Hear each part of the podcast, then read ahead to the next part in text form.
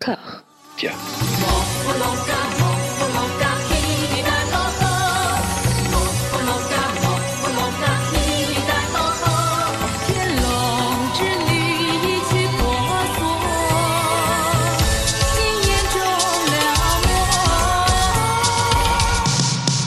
Bonjour à toutes et à tous, vous voici à l'oreille du 18e épisode de Voilà Maggie, consacré à la courtoise, la grivoise, la génoise Maggie Chung. Pour m'accompagner dans cet exercice, j'ai la joie d'être aux côtés d'Anouk. Ça va Anouk? Ça va très bien, merci. Et toi François? Mais écoute, j'attendais cette, euh, cette fournée depuis le début, donc me, me- me voilà servi. Je sais pas si c'est ton cas, mais euh, Oui, par, par procuration, parce que tu nous avais beaucoup hypé. j'avais trop, sûrement. Mathieu, ça va? Ça va, ça va. Tu vois, tu, je, te, je te disais que tu nous avais hypé, tu refusais, tu, tu, re- tu, tu niais le fait de nous avoir hypé. Là, tu dis oui en- à l'antenne, tu vois. Donc, euh, c'est que tu sais que tu nous avais hypé. Parce que j'écoute tes arguments. Et je, je- et je les absorbe et je les digère et je... J'ai un peu mal au ventre, mais ça va. Amandine, ça va, Amandine? Il y avait Green Snake Il y avait Green Snake Mais il y avait Green Snake. Nous avons la joie, même pas dissimulée, euh, d'accueillir de nouveau Julien Carbon. Merci de répondre toujours présent pour causer du cinéma de Choyark. Bonjour. Tu es venu une nouvelle fois sans ton compère euh, Laurent Courtiot, qui serait, selon des sources presque fiables, retenu dans la même geôle que notre archiviste Dao. Ah bon? Au même endroit? Au même endroit, apparemment. Il m'a laissé, euh, il m'a envoyé un mail et il m'a dit qu'il y avait des coordonnées GPS cachées dans le mail. Euh, mais a priori, c'est la même, c'est le même endroit, ouais. Hashtag Fridao Et hashtag Free- Fridora aussi, du coup. Laurent, Dao, j'aimerais vous dire que vos martyrs ne sont pas vains, mais rien n'est moins sûr pour l'instant. hein. il nous faut boucler cette aventure et les quatre épisodes qu'il nous reste. Nous n'avons en tout cas jamais été aussi proches de la résolution. Est-ce que tout le monde est prêt? Est-ce que tout le monde est chaud? Ouais Wouh, ouais, wouh. Allez, Ouais, c'est parti Des velléités de MC, je sais pas. C'est Olivier Véran qui m'a inspiré, j'en sais rien. In a world without water, no one is free.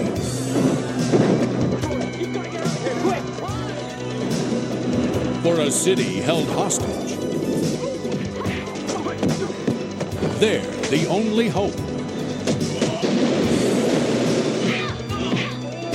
If you like the heroic trio, you'll love Executioners. The world's most beautiful crime fighters return against an adversary whose savagery knows no bounds. Anita Mui, the Madonna of Asia, is Wonder Woman.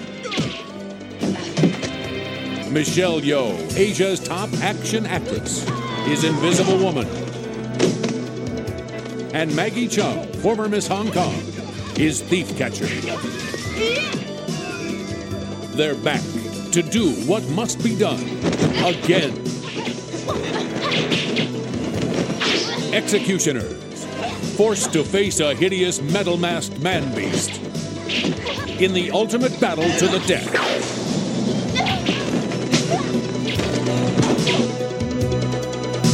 It's more acrobatic action, more explosive entertainment, more firepower than ever. Don't miss Executioners.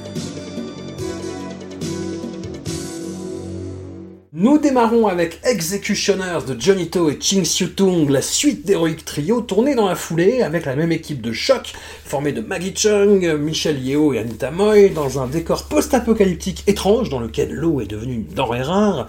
Au travers d'une intrigue beaucoup trop emberlificotée pour son propre bien, nos trois héroïnes vont de fusillade en baston dans les mêmes décors, les bad guys et personnages secondaires vont et viennent, au petit bonheur la chance, ce qui nous permet tout de même de profiter des présences fugitives, mais tout de même sympathiques de Lao Ching-wan, Takeshi Kaneshiro et Anthony Wong de retour après Heroic Trio. Malgré tous ses défauts assez évidents, je dois avouer que j'aime bien ce film pour sa tonalité sombre assez incertaine, sa générosité dans l'action et dans les pauses.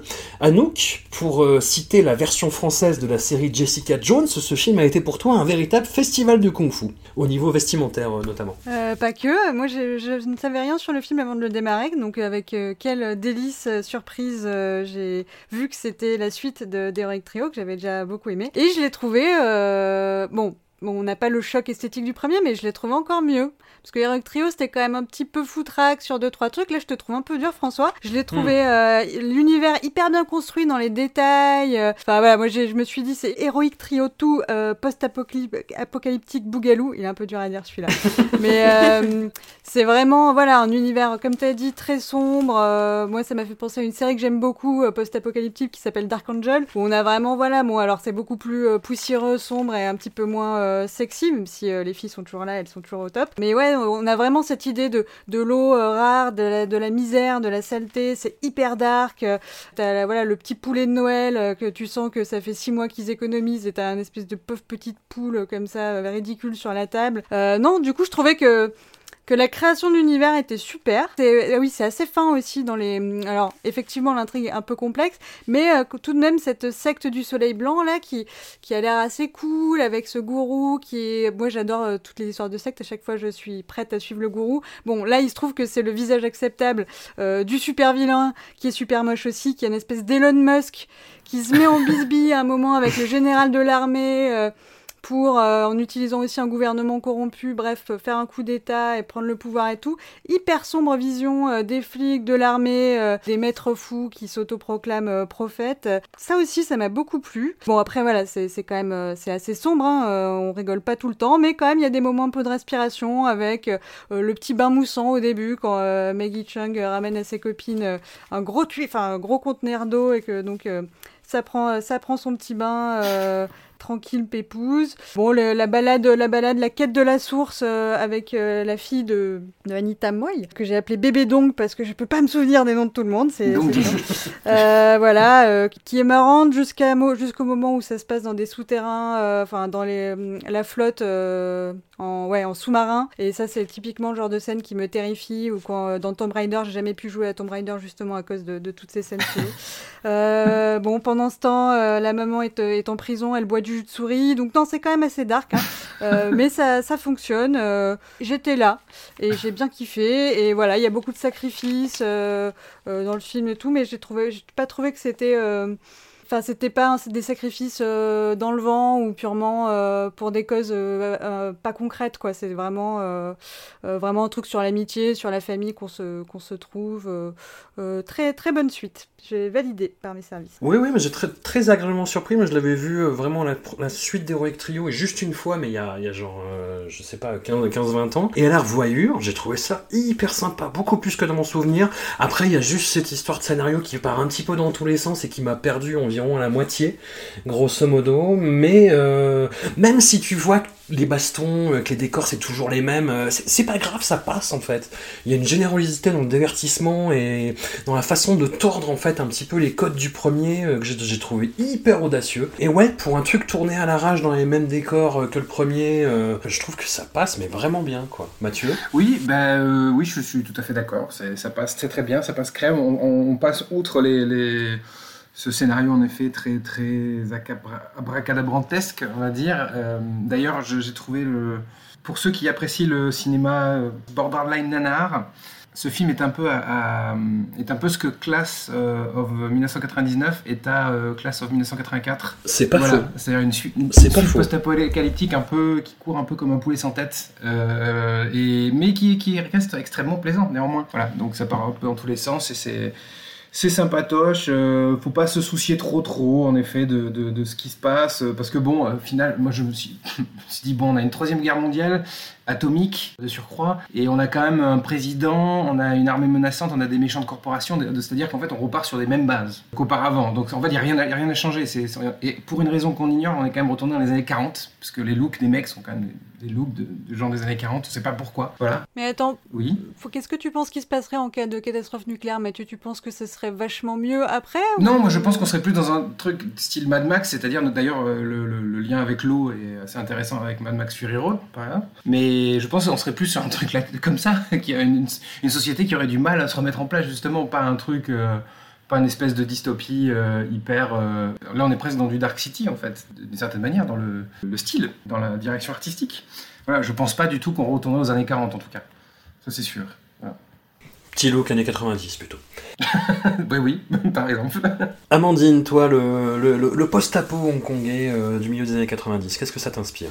Ah, c'est bon, c'est bon. C'est chouette. Bah oui. Euh, Bah oui. J'adore quand Anouk dit euh, non, mais c'est vachement moins euh, footrack que Heroic Trio. Non, Anouk, c'est l'inverse. Là, c'est total bordel dans ce scénario. Il y a rien qui tient, si ce n'est euh, quelle belle homogénéité du décor. Enfin, c'est superbe, quoi. C'est vraiment, euh, moi, je me, gros plaisir. Bon, j'adore les décors construits, donc là, j'étais à moitié gagnée déjà de le retrouver. Mais je trouve ça euh, génial, quoi. C'est hyper bien foutu. Les costumes, c'est super. Tout, tout est super. Et en plus, à un moment, bon, il y a Anthony Wong que j'aime bien, qui fait n'importe quoi. Il est, je vous l'ai dit, hein, pour moi, c'est une espèce de rencontre avec le masque de fer de DiCaprio. il est ridicule. Il est habillé en, on sait pas trop quoi. euh, je ne sais, je ne sais pas. En fait, j'étais là, mais quelle est la référence? Rando Veneziano, c'est la référence, je pense. en Louis XIV poudré avec un masque, enfin c'est n'importe quoi. Il y a tout un truc qui est pas expliqué, mais qui- enfin ou alors j'ai pas compris. Où il garde des, des têtes, euh, la tête de Takeshi Kaneshiro, mode secte. Enfin, il y a, il y a tout un bordel. euh, Parce qu'il va se coller la tête sur son, sur son propre visage pour pouvoir être beau et maître du monde. Mais bon, j'étais là, oui, bon, c'est mal barré, tu vois, ça, ça commence mal barré.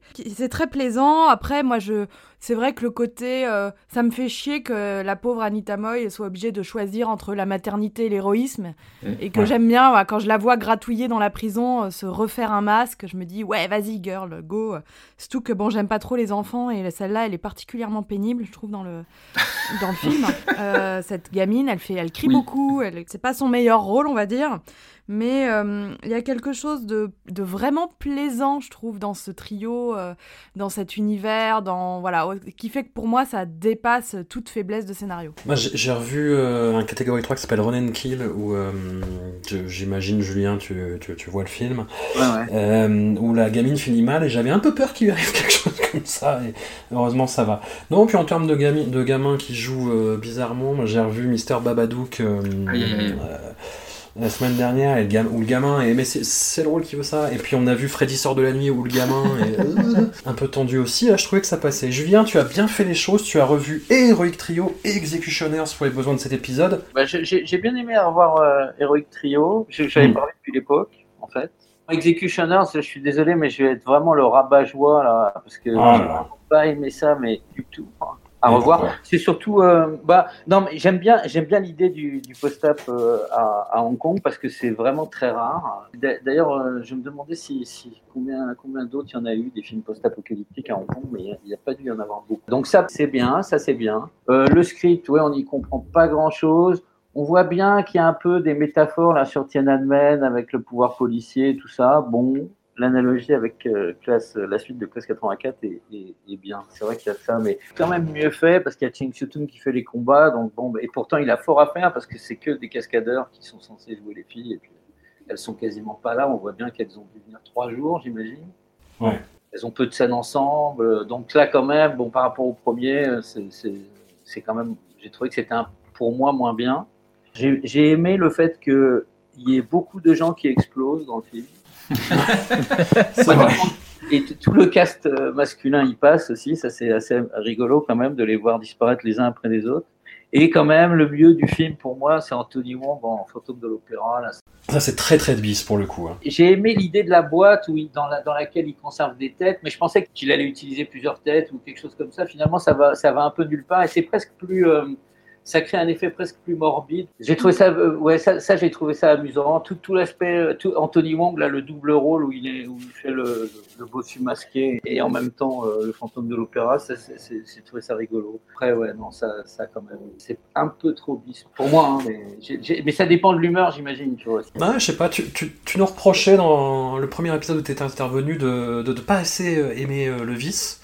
Bah là, je te retournerai le compliment, tu vois, parce que c'est un plaisir un peu, un peu vicieux, mais, euh, mais quand même sympathique. Dans le genre euh, bis outrancier de Hong Kong, il y en a plein justement, bah, tu citais Ouais. Iron Kill ou des films comme ça, il y en a plein qui sont tellement plus outranciers que si tu cherches, tu le trouves quand même, euh, Oui, oui. ta dose un peu, un peu plus, celui-là, bon, Ouais, je sais pas. Tu vois, dans Heroic Trio, je trouvais le personnage de Maggie un peu trop fonctionnel, un peu trop figé. Là, j'aime bien son développement et Ouais. j'aime bien celui du personnage d'Anita Moy. Après, c'est Michel Yeo qui est carrément en retrait par rapport aux deux, quoi. C'est vrai qu'on la voit euh, quasi à peine, quoi. Ouais, elle est, elle est quasiment. Mais c'est vrai que oui, pour le coup, euh, enfin, c'est, puisque c'est, c'est pour, c'est pour ça qu'on se retrouve, mais c'est vrai que Maggie est, est beaucoup plus présente, on va dire, euh, que, que dans le premier. Euh, je, je préfère laisser euh, Anouk en parler, puisqu'elle a, elle a plein de choses à raconter, notamment en termes de, de look, de costume. Il y a eu de la capture d'écran. Il y a eu de la Voilà. capture d'écran. C'est ça. Mais, mais c'est vrai que c'était plaisant de, de, d'avoir un peu sur le devant de la scène dans, un, dans, un, dans des rôles dans lesquels on la voit pas habituellement en plus. J'aime l'idée Oui. que ça parte vers Oui. ce truc-là complètement différent, là, que ça devienne un, ça devienne un espèce de, de, de monde là, de SF, là, un peu euh, voilà, post-apocalyptique qu'on voit jamais, qu'on voit jamais à Hong Kong. Ça, j'ai aimé ce truc-là, mais je trouve par exemple un peu dans une économie un peu, un peu équivalente et tourner à peu près dans les mêmes carrières et puis le- les mêmes couloirs. Là, je préfère un peu The Red de Ching Soo dans le genre. D'accord. D'accord. Je trouve que l'aventure est plus, c'est un peu plus dynamique. Enfin bon. Eh ben on le, on le note. Anouk, du coup, euh, sur, sur Maggie, y a-t-il glow up? Ah, non, mais vous vous moquez parce que, Bah non. parce Non. que ça, elle m'a donné envie de me mettre des bandeaux dans les cheveux parce qu'elle a des bandeaux dans les cheveux de la moitié du film. C'est pas le meilleur look de, de, de cette quinzaine. Hein. euh, mais oui, elle est, elle est bien, elle est, elle est, elle est bien. Mais elle est un petit peu sage, effectivement. Mais, mais non, si, euh, euh, joli look. Moi, après, je crois que j'ai préféré euh, la grande scène. Je trouve que c'est Anita Moy euh, qui est abattue dans la douleur muette euh, lors de la mort de son mari. C'est le, le moment que j'ai préféré des trois. Donc, c'est pas Maggie. euh, Même si Maggie qui débarque avec son poisson à la fin du film est, est quand même euh, tout à fait charmante. Amandine, un dernier mot éventuellement, si tu avais quelque chose que tu voulais préciser ou pas. Rendez-nous du décor comme ça plus souvent. Oui. Moi, j'aime ça. Non, non, après. T'aimes la poussière Ouais, non, mais c'est. Et puis il y a des jolis néons. Et puis... Non, puis il y a des, y a quand même, y a des, y a des belles scènes. Après, euh, c'est vrai que bon, je, je préfère, euh, je préfère Heroic Trio, hein, sans aucun doute, parce que là, on comprend rien. Et je trouve que j'aime bien les films se, qui, qui sont dans cette veine-là, donc je vais pas bouder mon plaisir. euh. Et puis bon, voilà, j'ai toujours pas compris. euh, Qu'est-ce que foutait Anthony Wong euh, déguisé en masque de, en masque de fer Mais c'est pas grave. Moi, j'ai jamais compris ce que foutait, ce que foutait Anthony Wong en général, hein, de toute façon. Donc, tu sais, euh, moi, je suis encore plus loin que Ah, toi. tu te tais, tu te tais. T'es dans le mal, Mathieu, t'es dans le mal. Tu verras la lumière un jour sur Anthony. Sans Wong, doute. Tu verras, ce sera super.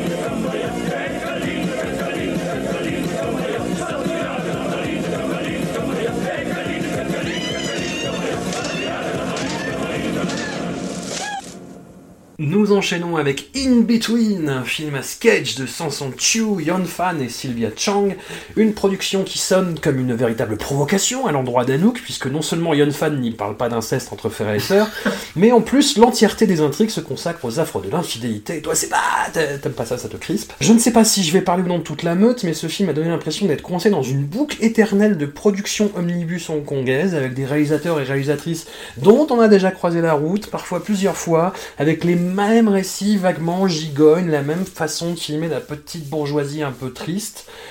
Amandine, est-ce que tu as trouvé de quoi nourrir ta soif d'exploration du Hong Kong de l'époque, de métaphores, de représentations sociales, sociopolitiques, socio-économiques? Est-ce qu'on a évolué depuis les derniers récits coraux? Est-ce qu'il s'est passé quelque chose ou pas du tout? Mais on est retombé. On est retombé loin. ça.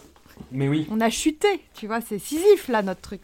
On est revenu en 1989, moi j'ai l'impression. Je me suis marqué en gros, il est temps que Maggie dise stop. Donc je pense que voilà, c'est ma première phrase. Ouais, Je comprends pas ce qu'elle fout là. Non, moi je me suis en bon. Déjà, je viens de le dire, j'aime beaucoup les décors et là les décors sont méga bâclés. Ouais. Donc euh, c'est horrible, tout est pastel, il y a des bols jaunes fluo, enfin rien ne va quand côté décor ça ça fait super mal aux yeux, les costumes, enfin j'aime rien de ce de, de ça. Et j'ai pas tout compris, enfin je, je- j'ai à un moment je vous ai alerté, j'ai dit je ne sais pas où va ce film. Oui. Je ne sais pas ce que veut me dire ce film et j'aime pas ça. Quoi, je me sens, je me sens super mal dans ce cas-là. Je me sens bête. Euh, donc j'ai marqué quel est le sujet, euh, de quoi ça doit me parler. euh, Est-ce que c'est pour parler de l'érotisme d'un shampooineur Mais en même temps non. donc je, je ne sais pas. Donc je, je vais être très mauvaise élève sur le coup. hein. J'ai bien vu le film, je l'ai bien regardé. Je vous ai pris des captures d'écran de chatons, de bols jaunes. Il y a un russe à un moment. Il y a une cari- c'est caricatural. Mon dieu. Je ne sais pas ce que Maggie fait là. J'ai beaucoup de peine pour elle. J'ai pas l'impression qu'elle s'amuse. J'ai pas l'impression qu'elle soit mise en valeur. Donc ce film m'a à la fois euh, épuisé, énervé, voilà, et ce qui m'en reste, bah, c'est le premier que j'ai regardé, donc ce qui m'en reste, c'est pas grand-chose, quoi. Amandine, les cheveux de Maggie, quand même. ça sonne Ils sont faux parce que- resplendissants. Ça, ça, ça tournoie comme ça en petites vaguelettes. C'est, elle est Oui, mais top ça tournoie pour un russe dégueulasse. Ah oui, Nicolas. ça, bon, euh, voilà. Non, mais Donc, je dis quel est l'intérêt de les faire tournoyer Tu vois, allons jusqu'au bout. Ils sont là, ils sont là. Il faut les voir, euh, il faut les prendre comme tels, dans l'objet, non pas pris dans un système, mais tu vois, en tant que, tant qu'objet. Et J'en profite du coup pour euh, pour préciser un peu ce que François, tu, tu m'as tendu un, bâton, donc euh, laisse-moi le prendre et me battre avec. J'ai fait quelques lectures depuis mes interventions sur l'inceste euh, frère-sœur, euh, nombreuses interventions, et il semblerait que euh, dans la réalité, euh, le sujet est souvent beaucoup plus euh, glauque et, euh, et tragique que, que je le laisse entendre euh, dans mes fantasmes. Donc euh, je, je profite de l'occasion qu'il m'est donnée pour, euh, pour euh, avouer mon erreur et puis voilà, bien faire la différence entre euh, les fantasmes et la fiction et la réalité euh, qui est euh, qui n'est pas euh, du tout euh, validée par euh, ni par Discordia ni par euh, ses membres, les membres de son équipe. Non, non, mais on, par- on par- on parlait de, de- du, du, du Fan Cinematic Universe. Oui. Oui, oui. Voilà. Non, mais c'est vrai que j'ai pu aller, me, laisser aller à des propos qui, à mon avis, euh, vont, vont, vont valoir cancellation d'ici quelques mois. Donc, je, je préférais avoir on the record euh, ma rétraction. Bon, d'accord. Euh, et sinon, Amandine demandait de quoi parle ce film. Voilà, le film, il le dit dans le titre, c'est In Between, c'est entre l'enfance et, et le mariage. C'est cette période de, de, de jeune adulte caractérisée par eh ben, plein de sentiments un petit peu contradictoires, une liberté profonde, un petit peu un bordel permanent. euh, et voilà, et en même temps beaucoup de fun et l'amitié, une espèce de seconde famille. euh, et voilà, c'est le sujet. Ça marche ou pas. Là, effectivement, ça marche pas très bien, mais il y a quelques moments où euh, le, le- le petit shampooineur, là, moi, il m'a touché, j'ai compris un peu son, sa romance et tout, j'ai failli presque rentrer dedans, euh, je, trouvais ça, je trouvais ça choupi. Mais pourquoi pourquoi il y a des images de femmes à poil dans son salon? Ça n'a rien à voir. Mais c'est pour dire que c'est un peu le... Tu vois, que lui, il se limite pas à une étoile, euh, c'est, il y a- il y a- il est, toujours le bordel euh, dans, de, de partout euh, là où il est, et puis voilà. C'est, Non mais attends, pas. en plus, il y a des images donc de femmes à poil sans tête pour un, un salon de coiffure où tu es justement censé regarder des images de, de coiffure pour choisir ta J'ai coiffure. pas remarqué cette image du tout. Je te l'envoie. Sa- salon de Ouais, coiffure. dans la salle de salon de coiffure, il y a des, des, des espèces de peintures de, de torse de femmes à poil sans tête. Alors je me suis dit, mais génial, symbolisme, euh, nanana, que se passe-t-il? Pourquoi ils ont mis ça là? C'est complètement aberrant. Et puis après, bah, le gars, il passe deux heures et demie à faire des shampoings érotiques. bon, bah d'accord, je me suis dit, il y y, a une filiation, il se passe quelque chose. Le personnage disparaît, personne s'en occupe, on attend qu'il revienne au bout d'une heure treize. Moi, ça m'a épuisé de pas savoir ce qui se passe et quels sont les enjeux. Ah mais oui, mais parce que c'est trois, euh, trois moyens métrages, euh, voilà. C'est pour ça qu'il a disparu, pas- hein, faut pas avoir de- du Mais c'est vrai que moi j'ai eu du mal avec ça, hein, parce que je me suis dit, au bout de 10 minutes, quand on voit cette espèce d'ersatz de Leslie Chung, parce que bah, moi la première question qui m'est venue en regardant ce film, c'est où est Leslie Chung quand on a besoin de lui? Eh bien, il est sans doute en train de faire des bons films, voilà, et pas In Between, tout simplement. Euh, et donc du coup, on se retrouve avec euh, Jan Lamb, ce, ce mec-là, euh, qu'on essaie de nous faire passer pour un, un playboy, un, flirteur invétéré, alors que bah, qui ressemble à un putain d'enfant, quoi. Ça m'a vachement perturbé. Donc au bout de 10 minutes, je me disais, où est-ce que, où est-ce que va ce film? Comment, enfin, où, où va-t-il? J'étais vraiment paumé. D'ailleurs, j'ai arrêté et après j'ai repris parce que j'ai dû le voir. Je me suis forcé à le voir. Oui, mais où va, où, où va, où va la vie Partant de là, les amis? Enfin, vous vous posez des questions des fois. euh, où il va? Il décrit un entre-deux. Il décrit euh, une difficulté. En tout cas, la vie, la vie, elle va pas dans l'espace et dans les étoiles. hein. Donc il faut qu'il y ait un peu qu'il se remette en, en forme, ce petit garçon. là. Il faut arrêter les conneries un peu. Non, mais c'est c'est vrai que c'est c'est ultra gênant. On dirait qu'il a 10 Mais ans. ça. Comme dit Mathieu, ça aurait été Leslie Chung. euh, on aurait crié au. Bon, peut-être pas au génie, parce qu'il y a quand même le reste du film et que bon, la première partie n'est pas non plus euh, si incroyable que ça, mais on aurait trouvé ça super. Ah C'est non, un problème on n'aurait pas trouvé ça super. On aurait trouvé ça moins pire, je pense. Ça aurait aidé un peu à faire passer la pilule, mais ça aurait quand même été bien naze. Et alors, je tiens à dire aussi que bon, ce, ce premier segment est pas terrible, euh, vraiment pas, euh, mais je trouve que le deuxième est encore plus gênant. À cause de l'acteur. Alors, notamment par l'acteur, mais aussi, enfin, aussi la mise en scène de Yon Fan, qui est vraiment pff, très très très lourde. Il met de la chantilly partout, ce monsieur. Et oui, en effet, le, le- le fameux Nicky Wu, là, il a le charisme d'une moule, il a la voix qui geint euh, constamment. Et il y a du saxo partout. D'habitude, le saxo, moi, j'adore. Et là, il y a du sax, mais on va plus, plus savoir qu'en foutre. C'est euh, c'est imbitable, quoi. Voilà. Mais Sylvia Chung est très bien. Elle, euh, elle aspire comme ça, elle est très magnétique. euh, dans le rôle de Anna, un peu la Mrs. Oui, Robinson. oui, oui, on peut se rattraper à ça, mais euh, enfin, ce, ce- ce sont des apparitions, quoi. C'est pas, euh, y a pas grand-chose à se mettre sous la dent, quoi. Ah bah c'est le, c'est le rôle principal de la partie 2. Vous exagérez, vous exagérez. tout. Non, le rôle principal, c'est Nikki l'extrême. Ou Oui, bah ils sont deux. Enfin, tu vois, c'est leur romance. ouais, euh, vite fait la romance, hein. ça, tout repose sur elle parce que lui, il est là dans son rôle de, de ah, je ne suis qu'un enfant, je suis honnête et je suis un peu jaloux et tout. Et puis elle, elle, elle a toute cette ce vécu, cette sagesse, elle voit à travers lui, euh, euh, comme nous on voit à travers lui parce qu'il est complètement invisible et pas charismatique. mais mais voilà, donc effectivement, cette partie 2, c'est un peu le ventre mou, mais heureusement, il y a Sylvia Chang. Et la partie 3, c'est la partie Maggie, c'est la partie un petit peu gênante. Mais quelle horreur Mais quelle horreur Moi, je trouve que c'est un de ces- je- Tant qu'on est dans l'hyperbole, je trouve que c'est un de ses pires rôles. Pense, pense à ses cheveux. Re- Regarde les cheveux, François. Ouais, donc c'est Maggie qui a un meilleur ami coiffeur, qui s'emmerde dans son couple, et puis elle se fait draguer par un espèce de, de russe playboy, où chaque fois qu'il apparaît à l'écran, il y a Cacali, Cacali. Cacali, Cacali. C'est drôle ça. En musique, t'as envie de dire, mais Ah non, putain, oh là là. Ah. Bah, c'est- bizarre la première fois, puis au bout de la troisième, tu fais non, mais arrêtez, ça suffit. Et, hum, et voilà, et qui a putativement peut-être un enfant de lui, mais elle est pas sûre, donc elle quitte son mec. L'histoire est absolument atroce. Elle fait ce qu'elle peut du rôle, qui est vraiment abominable. Julien, est-ce que tu sauves quoi que ce soit? Je t'ai savonné la pente en même temps. Ouais, ce que je sauve, c'est ma jeunesse, si tu veux, parce que c'est vraiment une époque. Et, ça correspond à ces, ces espèces de. Il y en, a, il y en avait, il y en il y en a, il y en a pas mal comme ça en fait. Ouais, Des ouais. espèces de films de mœurs euh, chez les bourgeois. Ouais. Euh, là, ce qu'on- là, là, tout le film, il est situé autour de, de Centrale, du quartier de Centrale et de Lan Fong, qui est le quartier vraiment dans lequel sortent les riches. C'est là où les, où les Occidentaux font la fête aussi. Donc Ouais. c'est un endroit, euh, c'est un endroit de gens riches et qui est vu, euh, qui est vu par les gens de Hong Kong, soit par le public du cinéma global de Hong Kong. Vraiment, bon ben les gens n'ont pas de morale. Donc euh, quand Ouais. on fait euh, quand on fait ce genre de ces films-là, il y a toujours des constantes comme euh, le fait qu'il faut une forme de conformisme bourgeois là qui soit acceptable. Ça c'est c'est- c'est c'est obligatoire. Donc à la fin, tout le monde finit par revenir un peu dans le droit chemin.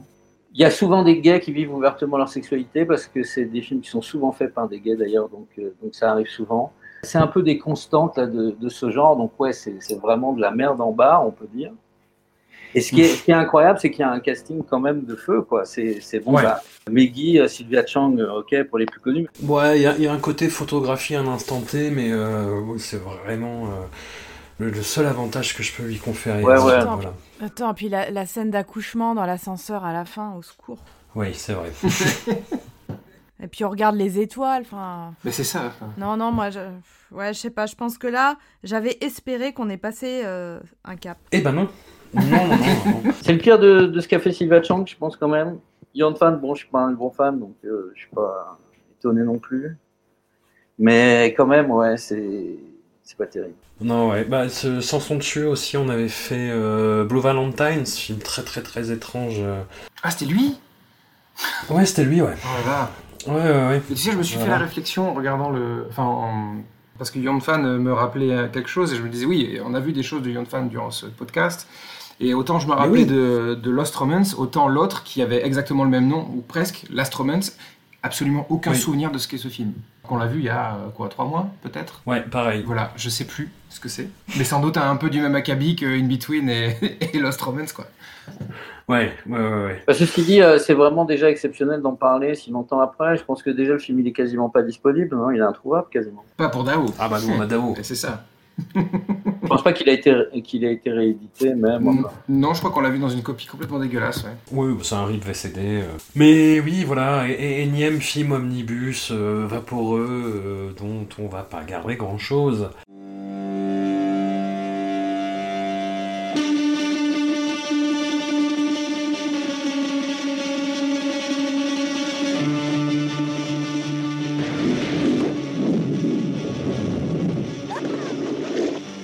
This is why you can be on my whip. Because you have the grace. I tell them I can do the film if you do the parts.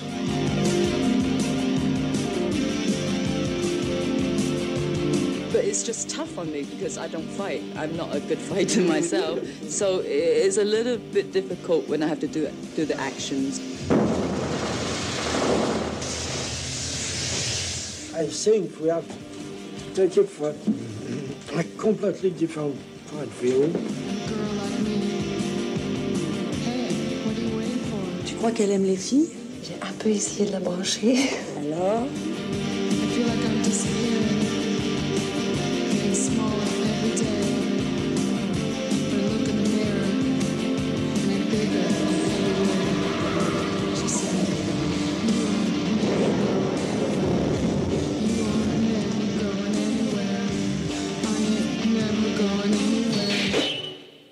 Propose de passer à Irma Vep d'Olivier Assayas, un film où Maggie joue une nouvelle fois son propre rôle d'actrice, confrontée au processus créatif dans une production très typée au tourisme français qui souffre inévitablement de la comparaison avec Center Stage de Stanley Kwan. Maggie est contactée par un auteur mythique du 7e art national, interprété par un Jean-Pierre Léo qui est plus statut du commandeur que jamais, pour jouer dans un remake des Vampires de Feuillade et s'y révèlent alors les coulisses d'un tournage adorablement chaotique. Je vais être totalement honnête avec vous et avec les auditeurs, je partais avec des a priori euh, de la taille de l'état de l'Idaho, on va dire. Le cinéma d'Olivier Assayas a de rares exceptions près, j'a- j'adore euh, son Carlos, euh, par exemple. Bah, le reste de son cinéma a tendance à me tomber des yeux, pour des raisons stylistiques qui ne font pas défaut ici je dois bien avouer. Et pour intéressant qu'il soit, ne serait-ce que pour bah, cette façon de saisir là aussi le cinéma français à un instant T, je pense que je vais être assez malhonnête avec Herman Vep, à la fois pour sa réplique à l'emporte-pièce sur Batman Returns de Steve Burton, qui serait donc un film pour demeurer selon un des personnages, et pour la scène d'interview de Maggie par un journaliste fan de John Woo, scène qui est, euh, voilà, voilà, on va, y revenir. Ça va peut-être vous sembler too much, mais je me suis pas senti aussi insulté directement par un film depuis Cyprien de David Charon euh, avec Elise Moon. Donc voilà, comme je vous dis, je suis pas super honnête vis-à-vis du film, qui, a- qui est intéressant. Donc Mathieu, je, je connais ton avis sur le film, donc et c'est en toute logique avec ce que je viens de dire que je te laisse la parole. Ouais, ben, euh, je, vais pas être malhonnête, mais néanmoins je vais quand même essayer d'y aller mollo parce que je j'aime pas trop défoncer les films pour le plaisir de les défoncer. Je, je- je- je vais- essayer d'être le moins possible dans la mesquinerie, mais ça va être compliqué. Enfin, je j'ai pas du tout aimé ce film pour plein plein de raisons. La première, c'est que donc parce qu'on s'est aussi farci des bonus que Dao nous a envoyés. Et dans ces bonus-là, on a une interview d'Olivier Assayas qui qui dit qu'il enfin, qui présente son film comme la tentative de capter la grâce. Euh, que la, la grâce d'une actrice, d'une présence, de, l'actrice Musidora qui était l'interprète initiale de, de Irma Vep dans Les Vampires de Louis Feuillade, et puis celle de Maggie Chung. En fait, tout ça ensemble, voilà, il voulait capter la grâce. Et bien malheureusement, moi je trouve que Irma Vep, c'est un film particulièrement disgracieux. Je suis pas du tout convaincu par la mise en scène. Je trouve que cette caméra qui arrête pas de fureter entre les personnages, qui bouge, euh, ça, crée du mouvement pour finalement pas grand chose. Un peu dans un même ordre d'idée, a, je trouve que ça hurle beaucoup, ça fume, ça picole, ça réfléchit sur plein de choses. Euh, et euh, au final, ça donne une sale impression de, voir une parodie de film français. Quoi. Sauf que là, c'est un, c'est un réalisateur français qui l'a fait. Donc je trouve ça assez gênant. Euh, De, voir un- une espèce d'image euh, de la France qui n'existe pas, j'ai envie de dire, ou alors qui est très peu. En tout cas, peut-être que Olivier Assayas à l'époque vivait dans ce monde-là. Moi, je l'ai jamais vu, à part, dans, à part dans des, films français et euh, bien malheureusement trop souvent. Alors, je, vois bien ce qu'il essaye de faire hein, dans son film. On sent bien qu'il essaye de lorgner du côté de, ses pairs de cinéma, c'est-à-dire toute la nouvelle vague. Il y a du Rivette, la présence de Bulogier, c'est Rivette. Il y a du Romer dans les dialogues. Il y a du, Godard avec cette espèce de, faux documentaire militant qui est absolument horrible. Il y a des références qui sont faites à la nuit américaine. Mais, mais je trouve que ça se grippe très vite. Euh, après, moi aussi, le problème, c'est que je suis pas du tout fan de la nouvelle vague. Ça me parle absolument pas. Euh, donc, euh, vraiment, je suis pas le bon client pour ça. Il y a quand même des, bons acteurs, ça il faut bien le reconnaître. Voilà, on peut se rattacher aux, prestations d'acteurs. Premier rang duquel Nathalie Richard, que j'ai trouvé super dans le, dans, le film, qu'on a, enfin, qu'on a vu au cinéma, mais qu'on n'a pas qu'on voit pas sou- souvent, en tout cas pas assez à mon goût. J'ai bien aimé aussi le personnage qu'incarne Lou Castel, complètement parodique aussi. Là, là, je pense que c'est volontaire, et donc du coup, quand ça devient volontaire, c'est c'est un peu plus drôle. Et il y a cette fameuse scène euh, que je trouve super, euh, qui, qui jure avec le reste du film d'ailleurs, parce qu'il a, c'est une sorte de moment suspendu qui n'a rien à voir avec le, avec le, le reste du film. C'est c'est le, la scène où justement Maggie euh, rentre chez elle, enfin rentre dans son hôtel, dans son costume. La scène démarre très mal, puisqu'on on démarre sur une musique hyper brutale, avec Maggie qui commence à se rouler dans tous les sens, à secouer la tête et tout. Je me dis, voilà, dans quoi il nous embarque le père Assayas Et au final, elle se transforme, enfin en fait elle devient son personnage, quoi. elle devient Irma Vep, elle devient cette espèce de, voleuse euh, qui va euh, se balader tel un chat dans les, euh, dans les couloirs de l'hôtel et qui va finir par dérober des bijoux. Et je trouvais que cette scène était super, mais le problème c'est que c'est un, une aparté. Euh, c'est le seul truc. euh, après, on retombe dans ces espèces de travers de, cinéma franco-français euh, sur le cinéma qui regarde les gens faire du cinéma et qui vont avoir des réflexions, comme tu disais, à l'emporte-pièce sur Ah ouais, Batman c'est vraiment de la merde, nous on fait vraiment de l'art. Enfin, vraiment, c'est lourd quoi. Voilà. Et en plus, je trouve qu'il y a une forme de. C'est pas de la malhonnêteté, il y a une dissonance entre le discours de Assayas journaliste et Assayas cinéaste, dans le sens où comment dire, Assayas a été un mec qui a toujours valorisé le cinéma d'Asie. Au sein des cahiers, quand il écrivait euh, au sein des cahiers, il a, il a, il a, ça a été un des premiers à en parler, etc. Alors, et, euh, mais il a essayé surtout de montrer un peu toutes les facettes du cinéma d'Asie. Et, euh, et là, on se retrouve avec un film où il va y avoir un discours qui est presque, comment dire, un peu, qui regarde de haut le cinéma chinois, puisqu'on a ce fameux, cette fameuse scène avec le, le journaliste de Mad Movies, enfin pas de Mad Movies, mais euh, on sent que c'est un mec de chez Impact, j'ai envie de dire, voilà, et que qui, voilà, qui c'est un mec de chez Impact et qui qui est totalement débile, il est extrêmement mal écrit son personnage et c'est hey, il parle que de John Woo, que de John Woo, ah, John Woo c'est génial alors que le cinéma français c'est de la merde, c'est ultra cliché. Alors peut-être que c'est une pique, peut-être que c'est un comment dire, c'est un truc retourné, c'est de la dérision, je sais pas quoi machin, mais dans tous les cas, au moment où ça sort, Irma Vep, c'est complètement, enfin ça n'a aucun sens et personne comprendrait en fait si c'était le cas. Voilà. Et puis euh, en plus de ça, c'est qu'il a toujours parlé de plein de films hongkongais, mais je trouve qu'il y a une forme de malhonnêteté là pour le coup, c'est que Asayas n'a jamais parlé de Center Stage. Alors que clairement, Irma Vep, c'est un peu une ressuscite de Center Stage, quoi.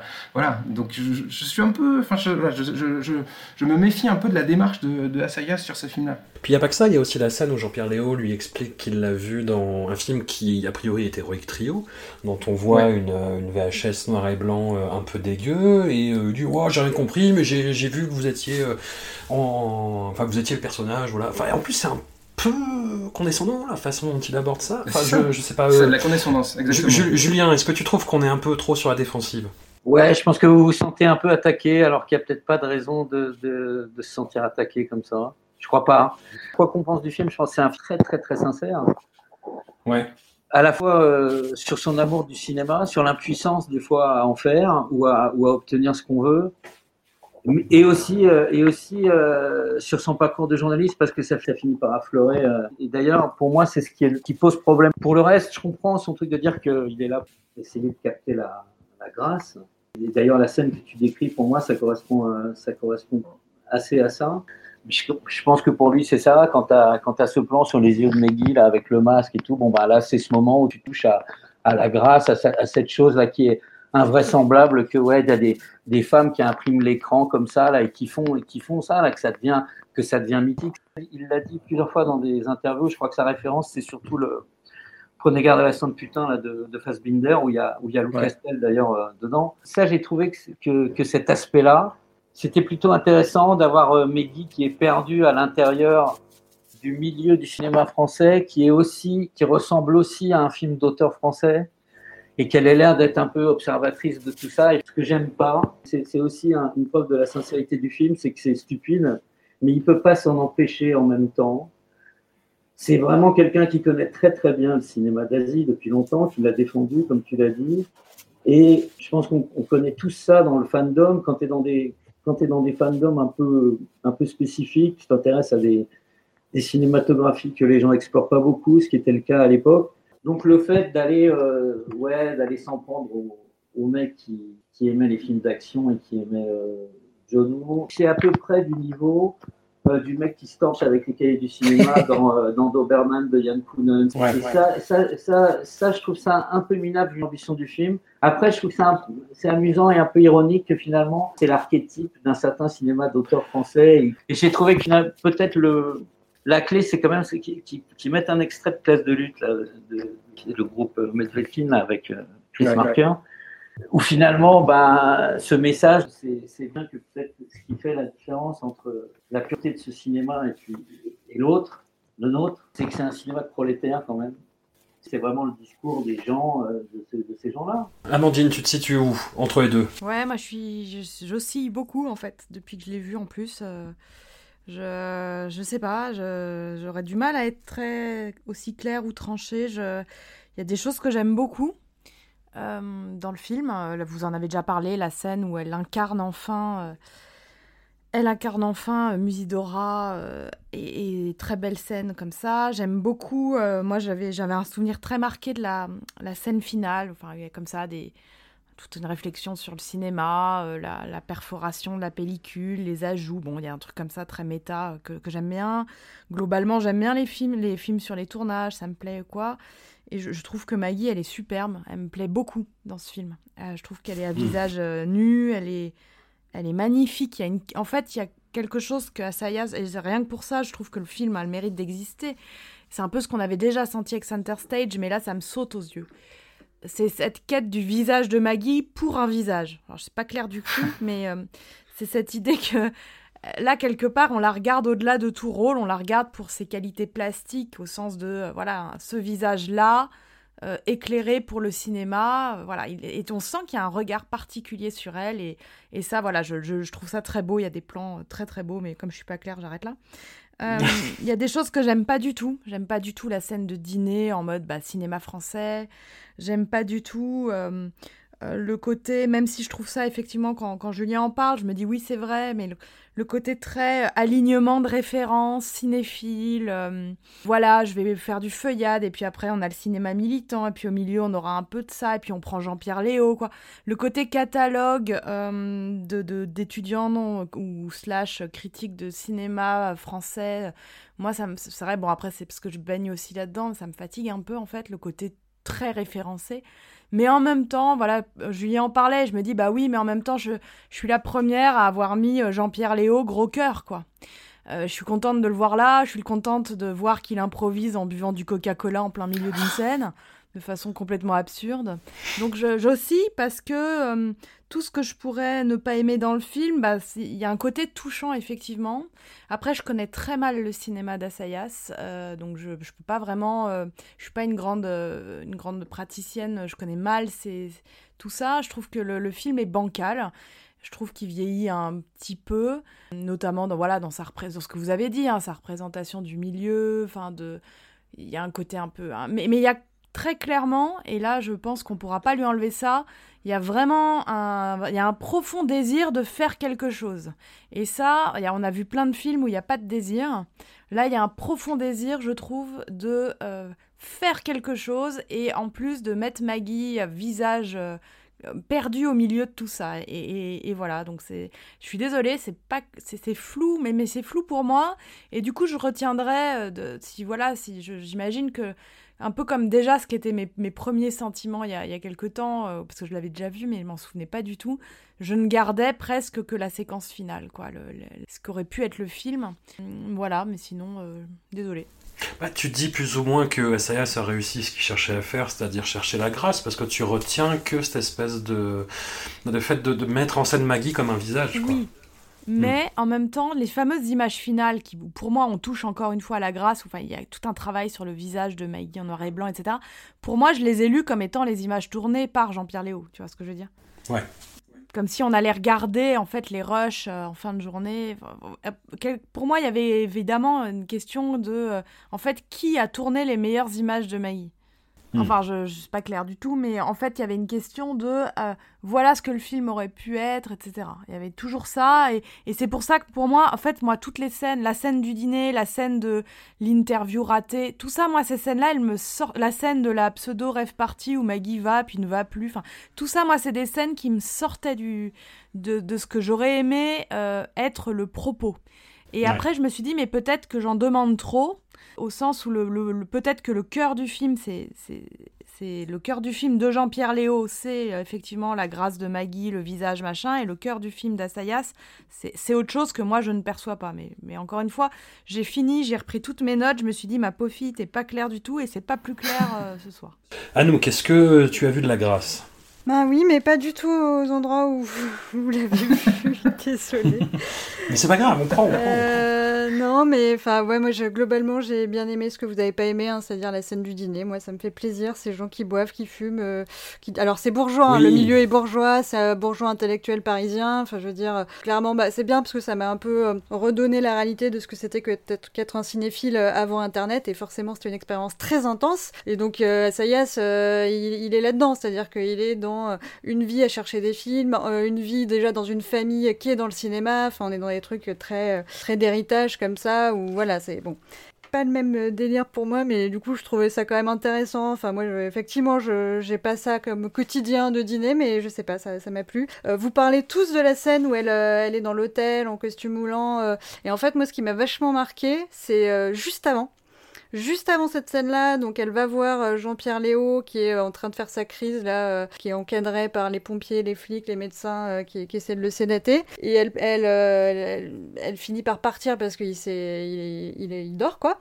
Elle, a son taxi juste dans la rue. Elle dit je vais passer par là, ça, ça ira plus vite. Et elle saute du balcon qui est au, au rez-de-chaussée. hein. Elle saute par la fenêtre comme ça en un geste très gracieux. Et pour moi, c'est ça. Alors, ça introduit, si vous voulez, la scène de- derrière où elle est très féline, très donc, dans ce personnage de de. Quand Olivier Assayas, dans les bonus, dit Moi, c'est pas Maggie Chung au cinéma qui m'a marqué, c'est Maggie Chung quand je l'ai vue dans la vie. En fait, c'est ça qu'il essaye de chercher. Et en fait, le dîner, moi, j'aime bien l'ambiance. Mais ce qui est intéressant, c'est de voir elle, son visage, qui regarde tout le monde un peu qui parle en français autour d'elle et euh, qui comprend pas, mais qui essaye de rester super sympa et d'avoir l'air de s'intégrer et tout. Et c'est tous ces petits moments-là, en fait, qui tournent autour d'une Maggie euh, telle qu'elle serait dans la vie et telle qu'elle n'a pas, pas forcément été visible au cinéma. Euh, après, bon, moi, je trouve ça un peu con. Si tu veux, tu fais du cinéma, tu t'embauches des actrices et tu leur dis surtout joue pas. Bon, ça, ça me paraît un peu contre-productif. À un moment, c'est leur métier. Forcément, qu'est-ce que tu veux qu'elle fasse à part jouer? Pourquoi tu l'embauches? Elle embauche quelqu'un d'autre. Mais bon, à la, la limite, pourquoi pas? Je pense qu'il y a plein de trucs qui peuvent être intéressants, mais euh, moi, je suis pas sûre qu'il aille au bout. Genre, euh, ou alors c'est moi qui n'ai pas, pas forcément suivi euh, sur le, le côté. Donc, on refait, effectivement, hein, qui s'inspire beaucoup de, de Center Stage. Euh, moi aussi, effectivement, comme Mathieu, ça m'a un peu interloqué, ce- ce- cette référence à Heroic Trio qui semble vouloir masquer euh, le, le cousin évident du film qui est Center Stage.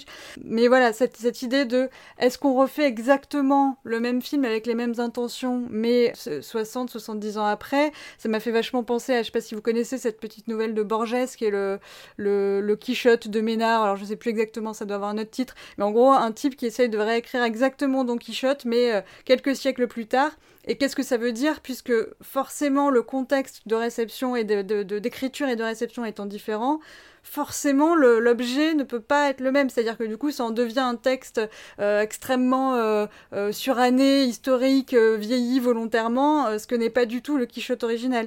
Et du coup, je pense que dans ce- cette idée de, il y a eu un premier film qui avait une volonté de modernité, tout en étant dans les, les débuts du cinéma, et on essaye de refaire ça en tournant muet, euh, noir et blanc. Mais on veut quelque chose de pas du tout expressionniste, on veut rester moderne et du coup euh, on choisit, on fait un choix d'actrice un peu moderne, mais tout le reste est un peu ancien. Et en fait, forcément la, la volonté derrière ne marche pas et c'est pour ça quand il voit les rushs, enfin il dit c'est de la merde, euh, voilà il insulte tout le monde, très mauvaise ambiance, ça donne pas du tout envie de bosser dans le cinéma, euh, tout le monde se gueule dessus, moi je suis pas, je tiendrai pas deux heures, mais voilà il engueule tout le monde en mode c'est de la merde et on voit qu'à la fin sa proposition artistique et effectivement les images finales, alors que j'aime que j'aime bien parce que j'aime bien le côté pop comme ça le côté on bidouille la péloche. J'avais vu en plus l'extrait avant de voir le film euh, et du coup je, l'attendais un peu et j'ai trouvé ça chouette. Mais si tu te dis que c'est l'aboutissement du film parce que je trouve que ça tombe presque à plat mais il y a quand même cette idée de jouer sur la surface et sur les images. Et donc euh, voilà travailler cette, cette surface encore plus qui est pas juste ju- ju- pas juste en copiant euh, justement le, le, le, fameux feuillade euh, puisque comme dit euh, Bulogier euh, feuillade c'est chiant.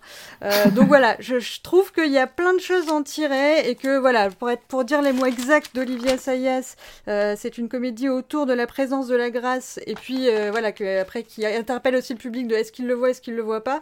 Voilà je pense qu'il y a des moments effectivement je rejoins Amandine qui sont cool et au final même si au début je suis partie assez agacée sur plein de trucs même les agacements étaient des sources de joie quand même et j'ai bien aimé plein de scènes et sur cette fameuse euh, interview du, avec le journaliste ciné là, euh, je suis pas du tout d'accord avec vous. C'est-à-dire que pour moi, c'est pas une critique, c'est pas qu'il prend pas les films d'action ou les films chinois populaires de haut. Justement, sa critique à lui, c'est les gens qui, qui, qui, sont dans des chapelles et dans des chapelles popu anti-intellectuel comme ce mec-là. Mais je pense que lui, de son point de vue, alors certes, un point de vue de privilégié bourgeois qui a, eu accès à tous ces trucs-là et qui a, une grande culture cinématographique, mais c'est le cinéma, c'est tout ça à la fois et c'est ce qu'il essaie de faire avec son film, c'est qu'il essaye de, de ramasser tout, tout ça et toutes ces influences, et je pense pas qu'il apprenne une, une de, de, haut plus qu'une autre, même si certains personnages sont extrêmement désagréables et, et, et le font.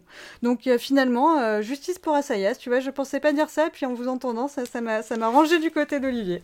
Bah écoute, et en tout cas aussi on peut remarquer que les bureaux de production sont, sont très ouverts d'esprit, puisque le, le, décor des bureaux de production euh, qui, qui gèrent le film, il y a autant une affiche de Carne de euh, Gaspard Noé que des Anges Gardiens de Jean-Marie Boiré, donc voilà, très ouvert d'esprit. Et, j'ai, et, et petite, euh, petite tendresse pour donc le Lou Castel euh, qui s'appelle Miranos, qui m'a beaucoup perturbé parce qu'il y a un autre personnage qui s'appelle Moreno, et à moins que ce soit une référence volontaire, pourquoi faire deux personnages qui s'appellent Mirano et Moreno? Ça me. Voilà, je comprends pas. Parce que c'est pas la même chose. Ah, quand même Bon, et qui, qui, finit par accepter le film parce qu'il euh, il est au bout de ses acédiques et euh, voilà, j'ai ressenti un... il y a eu beaucoup de vécu en moi qui s'est dit mec, bon, je, je, te reconnais là, je, je sais ce que c'est. Est-ce qu'on peut crever l'abcès? Parce qu'apparemment il y a l'air d'avoir consensus là-dessus. L'impro Coca-Cola, en quoi? C'est génial. Non, non, mais vraiment, c'est une vraie question non, parce que non, mais... c'est une vraie question parce que ça m'échappe complètement. Non, mais ça m'échappe complètement. Ah, moi, c'est Jean-Pierre Léo qui m'échappe. Hein. Jean-Pierre Léo qui parle anglais, c'est pas possible. Le coca, c'était le mieux, mais bon. J'aimerais qu'on m'explique en quoi un, un, mec qui boit une gorgée de Coca-Cola dans une scène est génial. J'aimerais qu'on m'explique. Non, mais c'est une vraie you question. Must play less, Coca. You must respect the silence. Voilà, ça c'était Jean-Pierre Léo. parce que tu as Jean-Pierre Léo qui est, qui est, chargé de tout ce que peut dire, euh, tout ce que veut dire, représenter Jean-Pierre Léo, qui blablate en scénariste, euh, réalisateur, obsédé par le cinéma, par la vérité du cinéma. Et euh, ça sort, tu te dis que t'es parti, tu ronronnes dans une scène du réalisateur qui fait sa crise ou qui essaye d'expliquer quelque chose. Donc t'es, en tant que spectateur, t'es lancé là-dedans avec voilà toute la, encore une fois, tout ce que Jean-Pierre Léo trimballe dans sa musette euh, derrière lui, et d'un coup, il saisit cette bouteille de Coca-Cola et, et, il boit au goulot du Coca-Cola. Donc voilà. C'est à la fois génial, c'est complètement inattendu, il le fait avec un naturel renversant. Tu sens que là, euh, personne lui a demandé de boire une gorgée de Coca-Cola à ce moment-là, et voilà, c'est une autre forme de grâce. Ok, bon.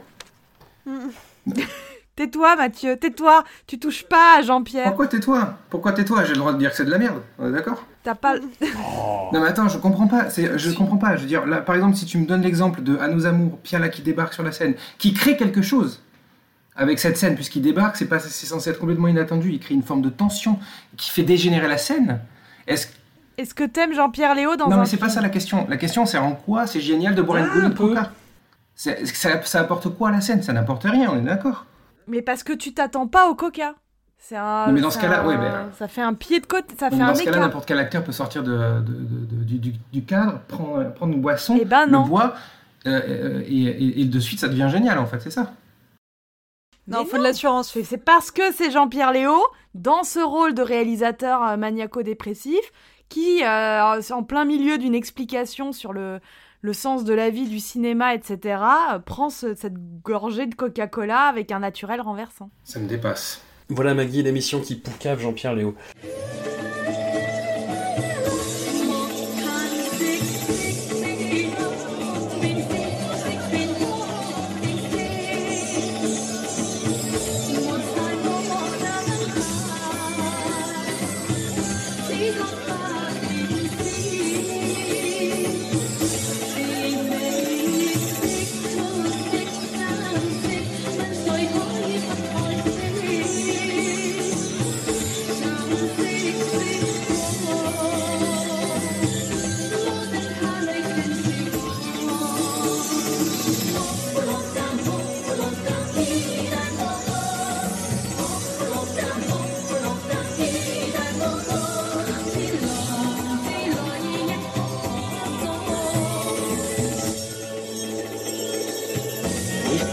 感觉我同你。咩师傅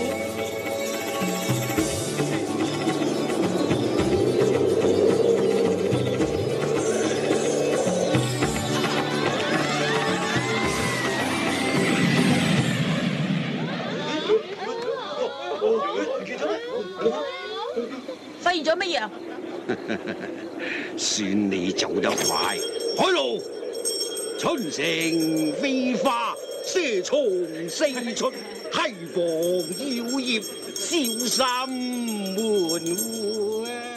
Je, suis un peu ému, je suis un peu ému. Nous concluons avec l'énorme dossier de cet épisode, Green Snake de Choi Ark, pour vous donner une petite idée de son importance dans le corpus. C'est de sa bande son que viennent les deux génériques de cette émission. Depuis que je l'ai découvert dans la deuxième moitié des années 90, je suis tombé fou amoureux de ce film, par-delà ses effets spéciaux motocross, pour crever l'abcès sur le, défaut le plus évident. Dans la filmographie de Choi Ark, qui se situe entre The Lovers et Dans la nuit des temps, dans cette veine merveilleuse où la comédie romantique, vis- enlevée et sensuelle, tourne irrésistiblement au drame dans un feu d'artifice sensoriel, visuel et émotionnel, une grâce, là, infinie, née du chaos absolu, et tant pis si les moyens ne sont pas à la hauteur des ambitions, l'énergie cinétique emporte tout dans des torrents. Il y a ici en outre une discussion douce amère que j'ai encore plus appréciée à la dernière revision, là, entre le monde religieux et le monde séculaire, une bande originale absolument incroyable que vraiment j'adore, des images splendides qui me resteront gravées à jamais. Julien, je le redis parce qu'on avait oublié de le repréciser quand même la dernière fois, mais tu as travaillé pour Choi Ark dans les années 90, tu es un témoin clé de sa façon de travailler. Qu'est-ce que tu peux nous dire sur ce film? Où est-ce que tu le places dans ton panthéon personnel? As-tu des anecdotes? Vas-y, balance tout. C'est un de mes films préférés de, de Choi. Peut-être euh, un de mes trois préférés. La première fois que je l'ai vu, j'ai vraiment été complètement bouleversé. Pour moi, c'est la plus grande performance de Maggie. Je pense que tout le monde, si tu as vu le film, tu sais à quelle scène je fais référence, mais on peut pas, on, va pas la dévoiler, mais il y a une scène en particulier. Mais tout, tout le film, tout le projet dans son, dans son ensemble, pour moi, il est extraordinaire peut-être l'aboutissement du travail de Choi sur la mythologie, les réinterprétations d'histoires anciennes. Je pense que c'est là où, avec The Lovers et celui-là, je trouve le script somptueux, vraiment.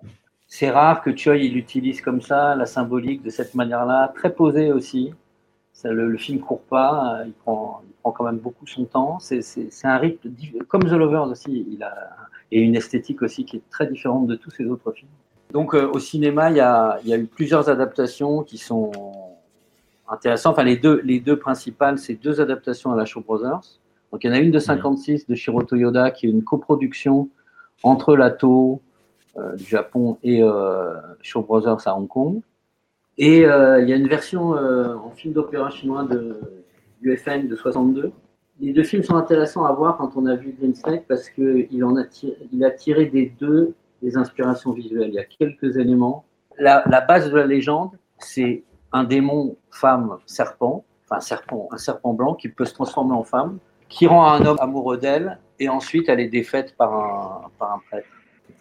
Mais donc quand Choi a fait l'adaptation, le sujet du film d'une vision un peu féministe de l'histoire et de sa retranscription par le patriarcat, ce qui est quand même le, centre de, de Green Snake, ça devient plus les hommes désemparés face au, face au désir, les hommes qui qui peuvent pas comprendre le désir et comprendre le désir des femmes. Dans sa version, pour lui, le serpent blanc, elle symbolise l'humanité. Elle est déjà, elle a déjà, elle est déjà en phase d'intégrer l'humanité.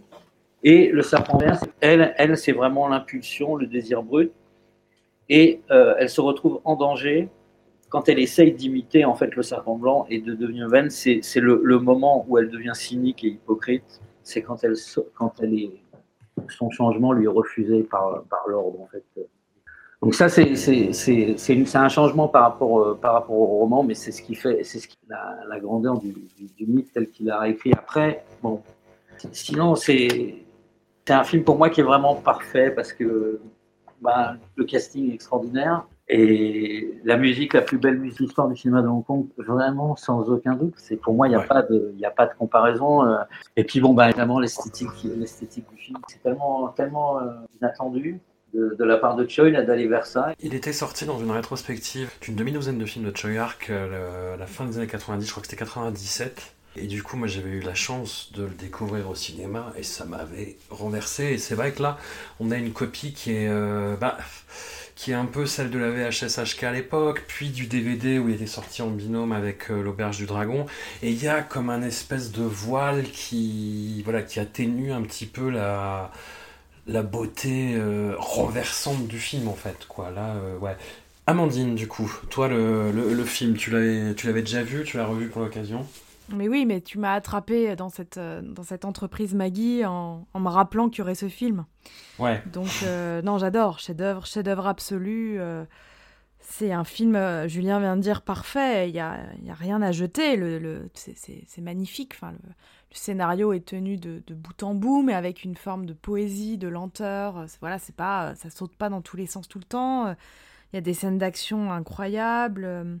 Le, bon, le, le décor est, est juste magnifique. Il y a des tons bleutés. Il y a une utilisation de l'espace, de la maison. Il y a il y a des voiles, il y a des surcadrages avec des fenêtres partout, il y a une ville qui se détruit, et puis et tout me tout me plaît là-dedans en fait. Il y a pas, je me disais c'est génial parce que je, moi je suis passionnée par les, les récits mythologiques et leur, leur utilisation euh, par le cinéma, donc là je suis je suis plus que servie.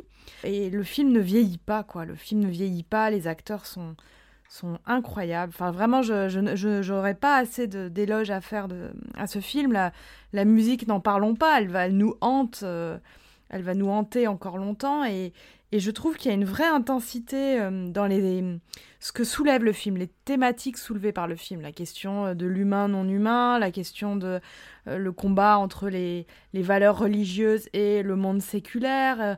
Donc c'est un film qui, au-delà même peut-être de ceux qui ne regarderont que la bande-annonce et qui verront des femmes serpents euh, onduler au sol, hein, peut-être y avoir un...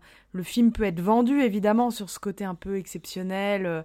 Euh, Au-delà de ça, le film se tient vraiment. euh, C'est un film très fort, très très puissant. Et alors Maggie, elle est exceptionnelle. Elle est, euh, elle est au sommet, je pense, de sa, de ce qu'elle sait faire, de ce qu'elle peut faire. Elle est, elle est hyper sensuelle en même temps. Elle est, elle a des, des- elle est vraiment magnifique. Quoi. Il y a Elle est drôle. je trouve, il y a un- elle, Elle est est drôle. drôle. Le film est une comédie pendant trois quarts d'heure, je dirais, et Maggie est incroyable dans ce registre-là. Et ce que j'avais complètement oublié, et François, j'avais complètement oublié cette, cette espèce de prologue, je ne sais pas comment dire autrement, parce que je, j'ai du mal un peu à totalement le rattacher au reste, cette espèce de prologue avec les hommes cochons. Ouais. Enfin, des hommes, euh, très clairement une espèce en- en- entre l'humanité et l'animalité, une espèce de prologue un peu apocalyptique qui permet d'introduire l'idée qu'il y a des valeurs et qu'il faut séparer les, séparer les univers. Mais j'avais oublié ce prologue et là, il m'a, euh, il m'a submergé, je l'ai pris de plein fouet. et je me suis dit, waouh, je rentre dans le film. Voilà, je, me rappelle Green Snake, il y a la musique, les serpents. Mais il y avait ça, quoi. C'est un film exemplaire de ce génie, de ce bonheur de la mise en scène de ce cinéma-là. C'est-à-dire, on sent à chaque plan, c'est ultra travaillé, il n'y a aucune erreur de. Y y a- je, je, sais pas comment l'expliquer, mais souvent on a dit, euh, je, me rappelle, on avait parlé avec Mathieu, espèce de plaisir de, euh, là il y a du cinéma et ça pense le cinéma et au-delà même de ce film-là, de cette histoire-là, de ce moment narratif-là, euh, on sent un plaisir de cinéma et, et le public est emmené complètement là-dedans. Et, et voilà, pour moi, Green Snake, euh, ça restera toujours euh, le film qui me propulse dans tellement de choses belles et agréables que je lui serai toujours redevable. Anouk. Non.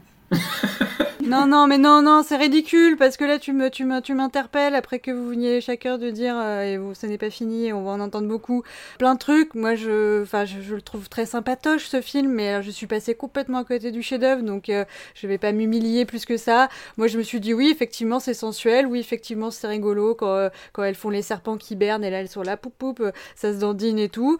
J'ai vu ces trucs-là, euh, les, les coiffures sont super, c'est très bien, mais alors je, je me suis dit ah c'est tiens c'est marrant, c'est un film antispéciste, ça dit que finalement être humain c'est pas si cool que ça et que et que les araignées et les serpents c'est quand même euh, tu vois il faut il faut respecter, il faut un peu euh, tu vois se détendre sur la hiérarchie. C'est tout ce que j'ai vu, donc j'ai envie de te dire, euh, je vais laisser la parole à, à- à Mathieu puis à toi-même parce que j'ai pas plus de choses à dire. Alors, bah, alors, c'est- bah non, bah non, non, justement, parce que Mathieu, en fait, c'est le, c'est le, le bad guy, c'est paradoxalement, ironiquement, c'est le Anthony Wong de la critique de Greek Snake, en fait. Euh, non, non, non, alors attention François, quand même doucement. Alors déjà, euh, peut-être que le prêtre du film c'est Émeric Caron, euh, au, au vu de l'analyse que vient de faire Anouk. Non, alors, déjà j'ai revu le film deux fois parce que, bon, comme... ce- comme- Parce que j'ai un peu insisté. Non, c'est pas, non, non, non, pas du tout, pas du tout. Non, non, Ouais. parce que c'est pas forcément ça, c'est que j'ai conscience de... Il y a des films qui sont des chefs-d'œuvre et d'autres qui ne le sont pas dans ces sélections. Et les films qui sont supposément des chefs-d'œuvre quand je les regarde une fois et que je passe complètement au travers, je me dis j'ai forcément raté quelque chose, c'est pas possible. Voilà, donc, euh, et puis aussi parce que j'ai bien senti que quelque chose s'était brisé en toi, François, quand je t'ai dit que pour, le- pour la première fois, euh, Ah, j'avais trouvé ça sympa, mais sans plus. C'était vraiment comme ça que je l'avais qualifié. Tu dis quelque chose, c'est optimiste. C'est plusieurs choses. qui Tout, se tout s'est brisé en toi. J'ai bien senti, donc je me suis dit, bon, euh, quand même, pour le taulier, Bah, tel- telle la statue de Bouddha, tu vois, j'ai un bout de mon visage qui est tombé. Enfin, Voilà, donc pour le, pour le taulier, j'ai- revu une deuxième fois et en effet, ça passe mieux. C'est bien meilleur euh, au, second, euh, au second visionnage. Euh, néanmoins, je vais pas être aussi dithyrambique que vous, parce que j'ai été, j'ai été moins touché, moins comment dire, transporté par ce film que j'ai pu l'être par L'Auberge du Dragon, par exemple, ou d'autres films de, de d'ailleurs. mais, mais oui, évidemment que, évidemment que c'est bien. Voilà. Mais c'est vrai qu'on peut, on peut aussi passer au travers de ce film-là. Et c'est vrai que, oui, donc il y a de la sensualité, on la sent bien, elle est là. Il y a de la pluie, il y a de la sueur, il y a des larmes, ça, c'est mouillé, ça, on inonde, mais c'est très bien. bien, j'aime bien le. Ça, pour- ça, pour le coup, au, au deuxième, vi- au second visionnage, j'ai beaucoup apprécié le, le- le- le fait que Green Snake soit un film qui, soit un film qui ruisselle. Voilà. Ça- ça- voilà, il pleut souvent, les corps sont moites, puis même, ça c'est très fiévreux, et puis même quand il pleut pas, les, les, les corps sont, les, les tissus sont collés à la peau, quoi. Enfin voilà, il y, a- il y a quelque chose, y, il y a du fluide, quoi. On va dire ça comme ça. Mais bon, je, pense qu'il y a des choses qui, m'ont bloqué aussi. Déjà, Vincent Zao, moi j'ai eu beaucoup de problèmes avec lui, je crois. Euh, C'était déjà le cas avec Il était une fois en Chine. euh, bon là, c'est vrai qu'il souffrait de la comparaison avec Jet Li, mais là, sans comparaison aucune, je trouve qu'il souffre aussi dans son jeu. Euh, après, c'est vrai qu'il joue un, il joue un bonze euh, plutôt monolithique, ce qui est pratique quand on n'a pas de jeu. Et voilà, mais c'est le... non mais c'est le rôle Oui. en fait. C'est le rôle et moi je trouve que ça lui va super bien. Ouais. Comme ça lui va bien dans The Blade aussi. Oui, non, je peux, je peux, je peux- Encore une fois, j'entends cet argument, François. Mais voilà, moi, ça me, ça me pose un petit souci. euh, voilà, c'est juste lui qui, qui me pose un, souci, on va dire. Et puis, mais en effet, comme Amandine, moi, quand j'ai vu les deux premières séquences d'ailleurs, euh, donc la, la première séquence avec les hommes cochons, je me suis dit, qu'est-ce que c'est que ce truc avec ces espèces de gueules cassées, des difformes qui ressemblent au totem euh, qu'ils sont en train de vénérer. Et aussi la scène des ghouls euh, dans la grotte contre lesquelles Vincent Zao se bat. Je me suis dit, putain, c'est incroyable ce truc-là. C'est c'est super. Enfin, le, tout- toute la partie euh, décor et costumes, ça, ça va être génial. Et puis, je sais pas, c'est un peu retombé pour moi. Et alors la, la scène de naissance des serpents, qu'est-ce que t'en as pensé J'ai pas été hyper convaincu non plus euh, par la. Oh là. ouais, mais je sais, mais ouais, désolé. Hein, je... Mais c'est pour ça qu'il faut aussi que je me taise parce que parce que Ouais, bah va reprendre un coca. hein. ouais. Et ben et ben écoute, tu sais quoi, j'ai été vachement moins dérangé par Vincent Zalo que par Jean-Pierre Léo, ça je peux te le dire. Ça c'est sûr. Euh, mais je sais pas, c'est. Alors après j'aime aussi beaucoup la scène de fin. C'est cette espèce de finale, ce dénouement euh, complètement euh, cataclysmique, on va dire, qui est, qui est assez, assez fabuleux. Mais qui a zimuté en plus avec un dragon en CGI qui est raté. Oui, mais ça c'est pas. Oui, mais bon, ça c'est une... ça c'est une fausse. Enfin, comment dire, c'est anecdotique, ça, les, les CGI qui sont ratés. Enfin, on, on a parlé de, de Freddy sort de la nuit dans l'épisode précédent, Discordia. Là, c'était vraiment gênant. Pour le coup, dans, dans Green Snake, bon, c'est pas si problématique que ça. Alors oui. euh, oui, quand tu vois la, la qui arrive à côté de Vincent Zao, tu dis oh là. Mais bon, t'oublies vite. Au final, c'est pas très grave, quoi. J'ai, oui, j'ai bien aimé. Voilà, j'ai bien aimé, mais j'ai passé un bon moment. Mais, mais, mais j'ai pas été au- aussi touché que, que j'ai pu l'être par, euh, par The Blade, par, euh, par l'Auberge du Dragon, par Zoo, les, enfin, par pardon. Voilà, donc je, je suis désolé, François. J'aurais aimé te- j'aurais aimé te satisfaire, et ce n'est pas le cas. Tu es le Anthony Hong de cet épisode, c'est tout, c'est tout, c'est comme ça. Non, mais tu vois, par exemple, la scène où, où Vincent Zhao euh, demande à Maggie de le tester, de, tester sa concentration, où et donc elle, est, euh, elle joue de ses charmes pour essayer de lui faire rompre sa concentration, et que et qu'elle s'approche de lui, elle lui fait Ah, tu as perdu de- dans des conditions que je laisse découvrir aux, aux spectateurs. Euh, bah, la, la colère de Vincent Sao, bah, ça passe en fait. Tu t'es ça senti une grande bien. identification avec le personnage à ce moment-là. C'est- possible. C'est possible. Non, mais je trouve que qu'il le joue bien. Euh, Je trouve que justement ce côté stoïque, bah, ça va très très bien avec ce personnage qui justement euh, essaye de ne pas laisser passer qu'il est en proie au doute et en même temps euh, témoigne d'une certaine arrogance dans sa stature. Non, mais moi, il- franchement, il ne me gêne pas quoi. Il Non mais après, après Pierre Ménard, auteur du Quichotte, je vous laisse imaginer Wong Jin, auteur de Green Snake, et essayez de voir si vous avez pas vos attentes sont pas un peu modifiées. si vous imaginez ce genre de scène faite par Wong Jin, et vous verrez que C'est votre réaction euh, dé- dé- dépend de, de, de, de, de ce mythe que vous avez créé parce que bon voilà, Tsuyark n'est pas Wong Jin et a raison, a raison parce qu'encore une fois, je, je rejoins la tiédeur euh, bienveillante de Mathieu, ce film est sympatoche. Et, et Maggie, est-ce que vous la sauvez quand même? Ah Moi, je, oui. la trou- je la trouve incroyable, vraiment. Mais les deux, ac- les deux actrices, hein, pas, que, pas que Maggie d'ailleurs, mais c'est vrai que Maggie est un peu plus en. Enfin, je sais pas. C'est peut-être aussi parce que je connais assez peu l'autre actrice, mais, mais je trouve que Maggie est un peu plus en vue. Puis elle a des trucs plus fun à faire vu qu'elle est plus serpent et moins humaine. Oui. Elle est forcément un peu plus dans le dans Je me suis pris des petits fous rires à, euh, enfin, à longueur de film quand, euh, quand en fait elle est constamment couchée. Parce qu'elle est encore, c'est encore un jeune serpent, il est toujours en train de s'assoupir euh, quelque part. Voilà. Bon, C'est ça, et là je vois l'affiche de Green Snake d'ailleurs qui est magnifique, il y a celle qui est sur Wikipédia, je sais pas, ça doit être l'affiche originale quoi. Elles sont, euh, du coup, euh, elles sont tout en bas, couchées, horizontales euh, de l'affiche, et t'as juste un grand ciel euh, au-dessus. Toutes les affiches étaient superbes d'ailleurs du film. Toutes les affiches étaient, ma- étaient magnifiques. Ils avaient fait vraiment un beau, super boulot.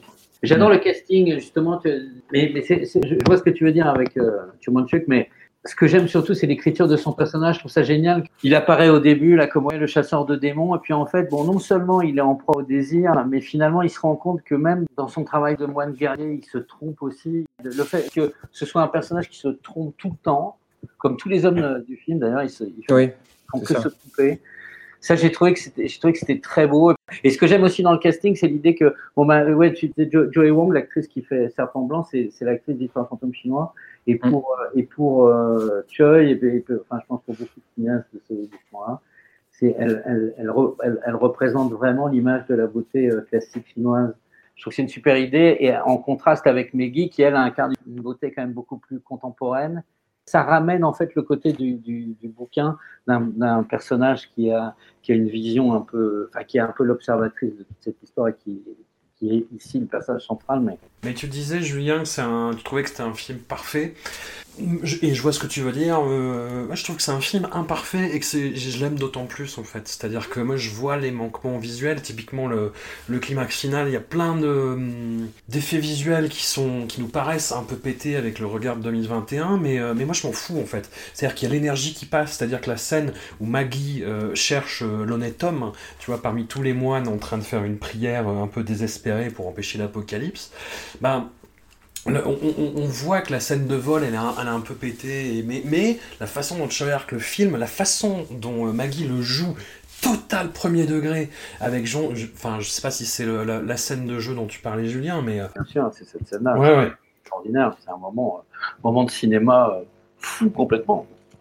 Ah oui, moi, ça me, ça, ça me met les poils, C'est un quoi. gros plan, Vraiment. c'est un gros plan sur elle, quoi. C'est, Ouais. c'est complètement fou. Euh, vraiment, pour moi, là, c'est le, le, sommet de sa carrière. Là, c'est ce plan. Et t'as plein de, hum, de motifs qui reviennent du, du, du Seigneur de Choyark, il y a ce, que, ce dont je parlais en termes scénaristiques, et il y a cette idée, moi, que j'adore, et euh, de, du, du visage qui se fendit en, en plusieurs parties, en fait, et qui là, en plus, c'est le visage de Bouddha, tu vois, quoi. Et c'est quelque chose qui reprendra notamment dans Legend of Zoo, et c'est une des plus belles idées visuelles, je trouve, de Legend of Zoo, c'est ce visage de Cecilia Chung qui, qui, se, qui se fendit en plusieurs morceaux, euh, comme de la porcelaine. Ouais, une espèce de quintessence du cinéma de Choyark, avec des maladresses, mais qui sont complètement emportées par l'énergie cinétique, par le montage, par les idées. Enfin, même l'idée du voile de Vincent Tsao, Chumanchuk qui se déploie à la fin. euh, Enfin, c'est. Non, non, mais je trouve le film vraiment incroyable, quoi. Et le... Non, puis il y a des couleurs. Enfin, je veux dire, on passe Ouais. de le pour arriver au rouge final de sa de cette espèce de de, de côté, on va dire, euh, la oui, l'attaque de à la fin avec le grand voile rouge, etc. On est passé et, le côté terreux avec, euh, on est passé par des scènes hyper bleues et vertes, sublimes. Euh, et l'intérieur de la maison avec les, les voiles et les femmes qui marchent comme ça. Enfin, il y a des, des scènes, euh, je me disais, euh, waouh, quoi, ça, ça, il n'y a pas grand chose, hein. Je veux dire, euh, je dis pas, je dis pas que c'est forcément, euh, il n'y a pas grand chose et ça marche. C'est-à-dire, euh, c'est un art de filmer au bon endroit, le bon moment, le bon geste, et ça, c'est ça qui moi me me touche dans le film, c'est que je me dis, il y a tellement de, la mise en scène est tellement belle, elle est tellement bien faite, elle est tellement bien pensée. Euh, en plus autour d'un scénario intéressant. Donc c'est c'est ça qui, moi, me, me dit, je me dis, bon, je suis contente que de, de voir que le film marche toujours sur moi. Euh, j'ai- voilà, je, je le reverrai peut-être en 10 ans. J'aime bien euh, espacer les visionnages, me dire, tiens, on verra. Mais en tout cas, euh, en tout cas, déjà, merci de l'avoir remis sous les yeux. Quoi. Mais pour revenir à ce Bah, que tu disais, François, sur les effets spéciaux, il y avait, j'avais, j'avais un peu de réserve sur, sur ça. Et puis, à vrai dire, avec la patine du temps, c'est complètement passé. Puis en même temps, bah, c'est des choses que tu excuses à Choi parce qu'il est comme ça. C'est, c'est, c'est un peu Monsieur Plus. C'est, c'est- il est très généreux, donc il veut quand même t'en donner toujours un petit peu plus. Et bon, pourquoi on mettrait pas un dragon euh, doré là d'un coup Pareil, à vrai dire, bon, on se passerait très bien du, héron en synthèse qui arrive en faisant coin-coin. Là, c'est vraiment, waouh, tu te dis, est-ce que, est-ce qu'il y avait, tu, pourrais l'enlever, ce serait pareil, ça marcherait aussi bien. Et puis même deux trois plans de queue de serpent ou de tête de serpent, là, tu te dis bon, est-ce que c'est, est-ce que, est-ce que c'était obligé de tout montrer? Mais en fait, tu t'en fous. Ce que dit le film, c'est tellement beau, c'est tellement grand sur le désir, ça dépasse tout en fait. Ça emporte tout. Bah, c'est ce qui fait que moi j'aime des films, euh, mais, mais, mais vraiment passionnément au premier degré, des films complètement azimutés, bah, comme euh, Legend of Zoo ou Black Mask 2. Redécouvrez de toute façon toute la filmo de Choi Ark. Un maître, il a 72 ans maintenant, et, enfin 71, du, du fait de sa suractivité pendant une vingtaine d'années quand même, où effectivement il allait à tous les postes sur je ne sais combien de films euh, en même temps. euh, Enfin, je, je trouve ça incroyable et quasi miraculeux qu'il ait toujours la niaque de faire des films aussi fous que les détectives dit que moi j'aime beaucoup aussi. Enfin, ouais, ouais, non, vraiment, euh, Choi Ark, ré- révérence, respect. Et Green Snake, il y a débat, il y a débat, il y a Discord. Et c'est le principe de ce podcast et c'est ça qui est beau. Un, un immense merci à vous tous. Julien, merci pour ces anecdotes. Si tu veux revenir pour l'épisode In the Mood for Love, tu seras évidemment le bienvenu. Je propose pas à Laurent, parce qu'il sera toujours captif, j'imagine. Ben, on verra. Il sera peut-être libéré. En tout cas, encore un merci à vous et on se retrouve d'ici 15 jours ou 3 semaines, Ah, peut-être. À bientôt. Salut, merci. Salut tout le monde.